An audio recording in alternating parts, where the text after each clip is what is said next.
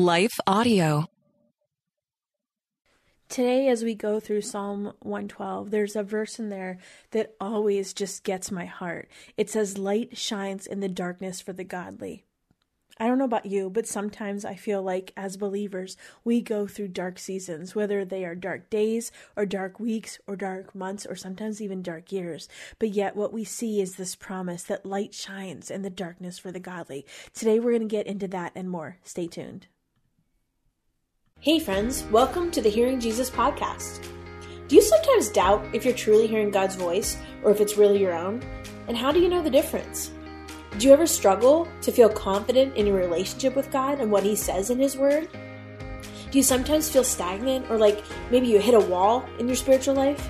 Hey, I'm your host, Rachael Groll, missionary, author, pastor, and life coach, and I have been there. I too was doubting God's voice in my own life. I felt insecure about my relationship with Him, and I wanted to be obedient to what God was calling me to do, but I wasn't quite sure how to figure out what that was. I felt like I was wasting time trying to figure it out, and I just wanted a way to understand His will for my life. The answer for me was found in the pages of the scriptures as I learned how to understand what they were actually saying. If you're ready to grow in your faith and to step confidently into the calling God has for you, then join me as we dig deep into God's Word so that you can learn to live out your faith in your everyday life. Hey, friends, welcome back to the Hearing Jesus podcast. I'm your host, Rachael Groll. Today we're going through our Psalms devotional study and reading, and we're going to be going through Psalm 112. And if you're just joining us, I want to let you know about a couple resources we have. Every Monday, we send out a newsletter, and in the newsletter, I pull out some journaling prompts to help you go through this information, to process it, to help you get the information from your head and into your heart. I send that out every Monday for free. If you go to shehears.org, you can sign up for that. And then also, if you'd like the journaling prompts from previous episodes, you can find those at shehears.org. Just look for the resources section and then scroll down until you find the Psalms guided journals. I pray that those are blessings for you. Again, we're going through the Psalms one at a time as a devotional reading to kind of give some context and some history and some culture because while all of Scripture was written for us, it was not originally written to us. It was written to a different audience at a different time in history that would have understood things differently than the way we understand them. And not to say that the Holy Spirit can't impart his um, inspiration and his definition of what he wants us to understand. He absolutely can. But what I find is explaining some of these things enriches our understanding of the text because just even in simple terms, you know, back then they were an agrarian society. They they did agriculture. They understood about things like farming or just even locations where where things were where we don't necessarily understand all of that. And so the goal of this is really to just help you understand it, not to replace your Bible reading, but to supplement it. So we're going to be going through Psalm 112 today, and today I'm reading from the New Living Translation. Starting at verse 1. Praise the Lord. How joyful are those who fear the Lord and delight in obeying his commands. Their children will be successful everywhere. An entire generation of godly people will be blessed. They themselves will be wealthy, and their good deeds will last forever. Light shines in the darkness for the godly. They are generous, compassionate, and righteous. Good comes to those who lend money generously and conduct their business fairly. Such people will not be overcome by evil. Those who are righteous will be long remembered. They do not fear bad news. They confidently trust the Lord to care for them. They are confident and fearless and can face their foes triumphantly. They share freely and give generously to those in need. Their good deeds will be remembered forever. They will have influence and honor. The wicked will see this and be infuriated. They will grind their teeth in anger. They will slink away their hopes thwarted. So today's psalm would be categorized as a wisdom psalm, and there's a couple different interesting things I wanted to point out for you. It's actually Psalm 112 is actually very similar to Psalm 1. And if you look back or if you go back to that study that we did, they're both acrostic psalms. And so they both begin with this word blessed and then they end with this verb that is basically saying it will come to nothing. It's also really interesting to understand that this is the way we read it in most of the modern translations today, this is a neutral translation. And the modern translations, it's certainly justified because a lot of the things that are described, a lot of the traits that are described are relevant to both men and women. But for the original audience, I don't want to lose sight of the fact that this psalm in that ancient setting would have been primarily geared towards men very similar to what we saw in yesterday's psalm, this is an, also an acrostic psalm, which every colon, if you're reading through this, every colon begins with a different letter of the Hebrew alphabet. And again, that indicates this order and a complete coverage of this topic. The commentary goes through, and we're going to kind of get into that in a minute. It goes through the description of a godly person and also God Himself, and there's connection between yesterday's psalm and today's psalm. It's really, really interesting though that I've never I had never heard this before I studied it. This psalm, Psalm 112, is very similar and it's um, connected to the Proverbs 31. So, Proverbs 31, everybody knows that that's the Proverbs 31 woman and it talks about her wisdom and some characteristics of her.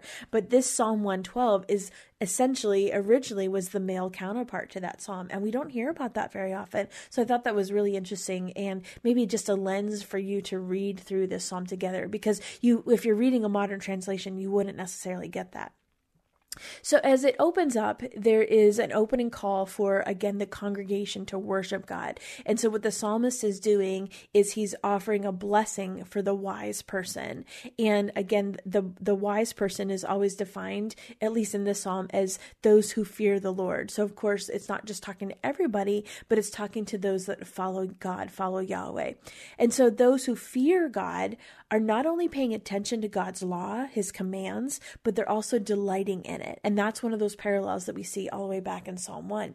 But the reason why they're delighting in it is because they know that God's law, God's will, expresses his best plan for his people. And as we live in this world that God created, essentially, we should be listening to the rules that he has created for us as his creation because that's his best plan for us. And so what this psalm is doing is indicating that those that follow God understand this and they follow that general sense. And again, one who fears God, I want to point this out too. One who fears God is what the psalm is saying is they're not going to have room to fear other people and they're not going to fear other situations. And so the the noble woman that's described in Proverbs 31, it says that she is one who is to be praised because she fears the Lord. And so this fearing the Lord concept is one that should be the primary lens in which we interact and understand the world around us. If we are fearing the Lord, we're not going to fear the government. If we fear the Lord, we're not going to fear the news cycle. If we fear the Lord, we're not going to feel fear our circumstances. Does it mean those things aren't difficult? Absolutely not. Does it mean we're not going to have some emotion around them? Absolutely not. But but the primary way that we can live our lives as followers of God is we can say, "Okay, God, even though I don't understand, I trust you." It's this hermeneutic of trust we've been talking about over the last couple weeks. So, as we move down to the second stanza, it begins by really talking about the blessing that's going to come on those who fear God. And they will be blessed. It's talking, this blessing is talking about how they will be blessed with material things and a strong and influential family. And those are the type of blessings that are described all the way back in Deuteronomy 28. And that's also a blessing that comes to those that are obeying God. So, the blessing says, you will be blessed in the city and blessed in the country. The fruit of your womb will be blessed, and the crops of your land, and the young of your livestock, the calves of your herds, and the lambs of your flocks. Your basket and your kneading trough will be blessed. You will be blessed when you come in and when you go out. And so we can see that this concept of a blessing for those that fear God is very common to their culture.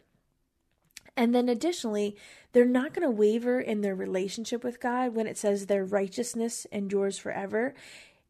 They are, in a sense, like God Himself, meaning they're acting like God. They are gracious and compassionate like God. They're wise in how they distribute their resources to those who need them, just as God Himself has distributed food to those who fear Him.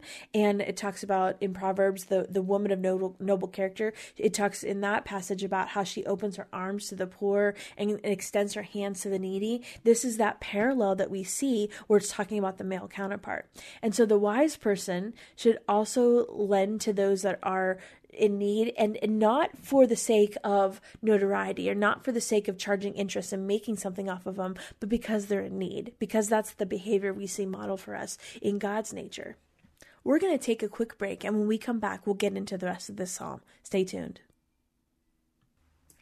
Then it goes down into the third stanza and it talks about their hearts being secure.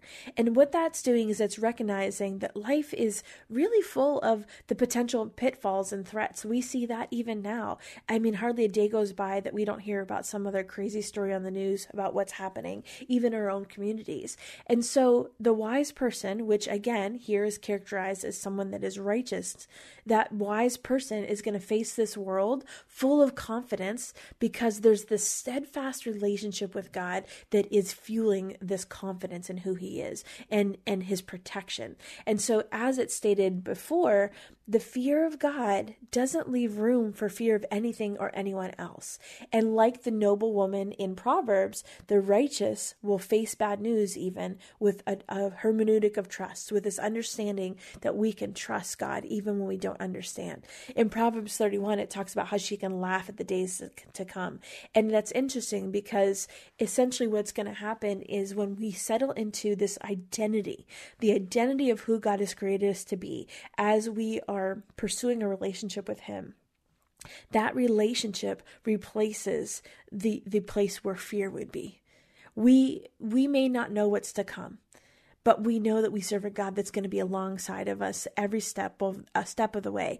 And He's a, as a provider and as a protector. There's a confidence there that that people that aren't believers just don't have. And I think that's such good news for us because there's so many things about our world right now that are so unpredictable, and yet we can sit in this place of confidence, knowing that as God's children, as the creation, that the Creator has us covered. Down in verse 10, it talks about the wicked gnashing their teeth. And really what that's doing is it's helping us understand that that people that are wicked, that are living under this illusion that they can exploit others or oppress others, they're they're really seeking after material gain and money and power and fame and status.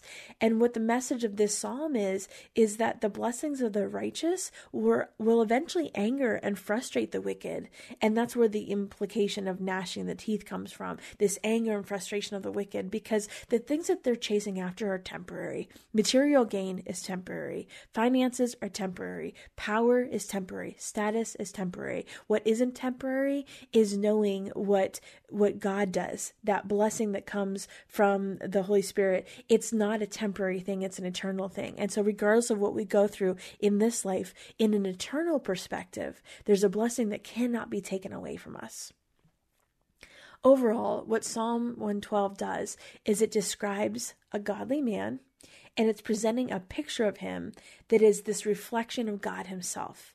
And it's described, you know, back in Psalm 111, what we read yesterday, which is the companion psalm. There's this related picture of the noble woman in Proverbs 31. And then what we recognize is that Jesus is the perfect expression of the godly man that is described in this psalm. Paul actually cites verse 9 of this psalm in Second Corinthians when he's talking about the collection for the poor. And he uses this psalm to remind his hearers that a godly person is generous. And he's encouraging the people that are hearing that message to also be generous. And so I love that because sometimes we don't recognize, like I didn't recognize this when I first read it until I really started studying, that this is kind of a male counterpart to the Proverbs 31. So I just pray that that's helpful for you as we reread this starting back in verse 1. Praise the Lord. How joyful are those who fear the Lord and delight in obeying his commands. Their children will be successful everywhere. An entire generation of godly people will be blessed. They themselves will be wealthy, and their good deeds will last forever. Light shines in the darkness for the godly. They are generous, compassionate, and righteous. Good comes to those who lend money generously and conduct their business fairly. Such people will not be overcome by evil. Those who are righteous will be long remembered. Do not fear bad news. They confidently trust in the Lord to care for them. They are confident and fearless and can face their foes triumphantly. They share freely and give generously to those in need. Their good deeds will be remembered forever. They will have influence and honor. They, the wicked will see this and be infuriated. They will grind their teeth in anger and they will slink away, their hopes thwarted. God, we thank you for this example of a godly man and what an, amazing counterpart that is to Proverbs 31 when we look for a godly woman. God, help us to understand that and take that to heart. But yet, even more so than that, Lord, help us as the righteous to lean into this idea that the fear of God leaves no room for fear of anything else. So, Lord, I want to pray right now for my friend that might be experiencing some fear fear of their circumstances, or fear of a person, or fear of the world around them. Lord God, help them to lean into their relationship with you. We know that the key there is our relationship with you, that our fear of you, our understanding of you, our awe of you, our trust in you replaces the fear that the enemy could throw our way. Lord God, I pray against that fear in the name of Jesus. I pray for peace for my friend today. In Jesus' name, amen. Hey friends, are you needing a couple more resources? I want to let you know that in addition to the resources I mentioned today on the show, I have a whole section of my website called the resources page. There is a free download for a seven day devotional. There are lots of Bibles, journaling Bibles, note taking Bibles. There's my Bible study, She Hears, which is a Bible study about Jesus and the book of John and six women that he interacts with. He encourages, he calls, he equips. And then in that Bible study, I teach the color method, and the color method is designed for you to be able to take that method and use it on any passage of scripture. So I encourage you to check that out if you're finding that you need some additional resources to dig a little bit deeper. I pray those are a blessing for you. I want to take just a second to thank the team at Life Audio for their partnership with us on the podcast. If you go to lifeaudio.com, you'll find dozens of other faith centered podcasts in their network. They've got shows about prayer, Bible study, parenting, and more.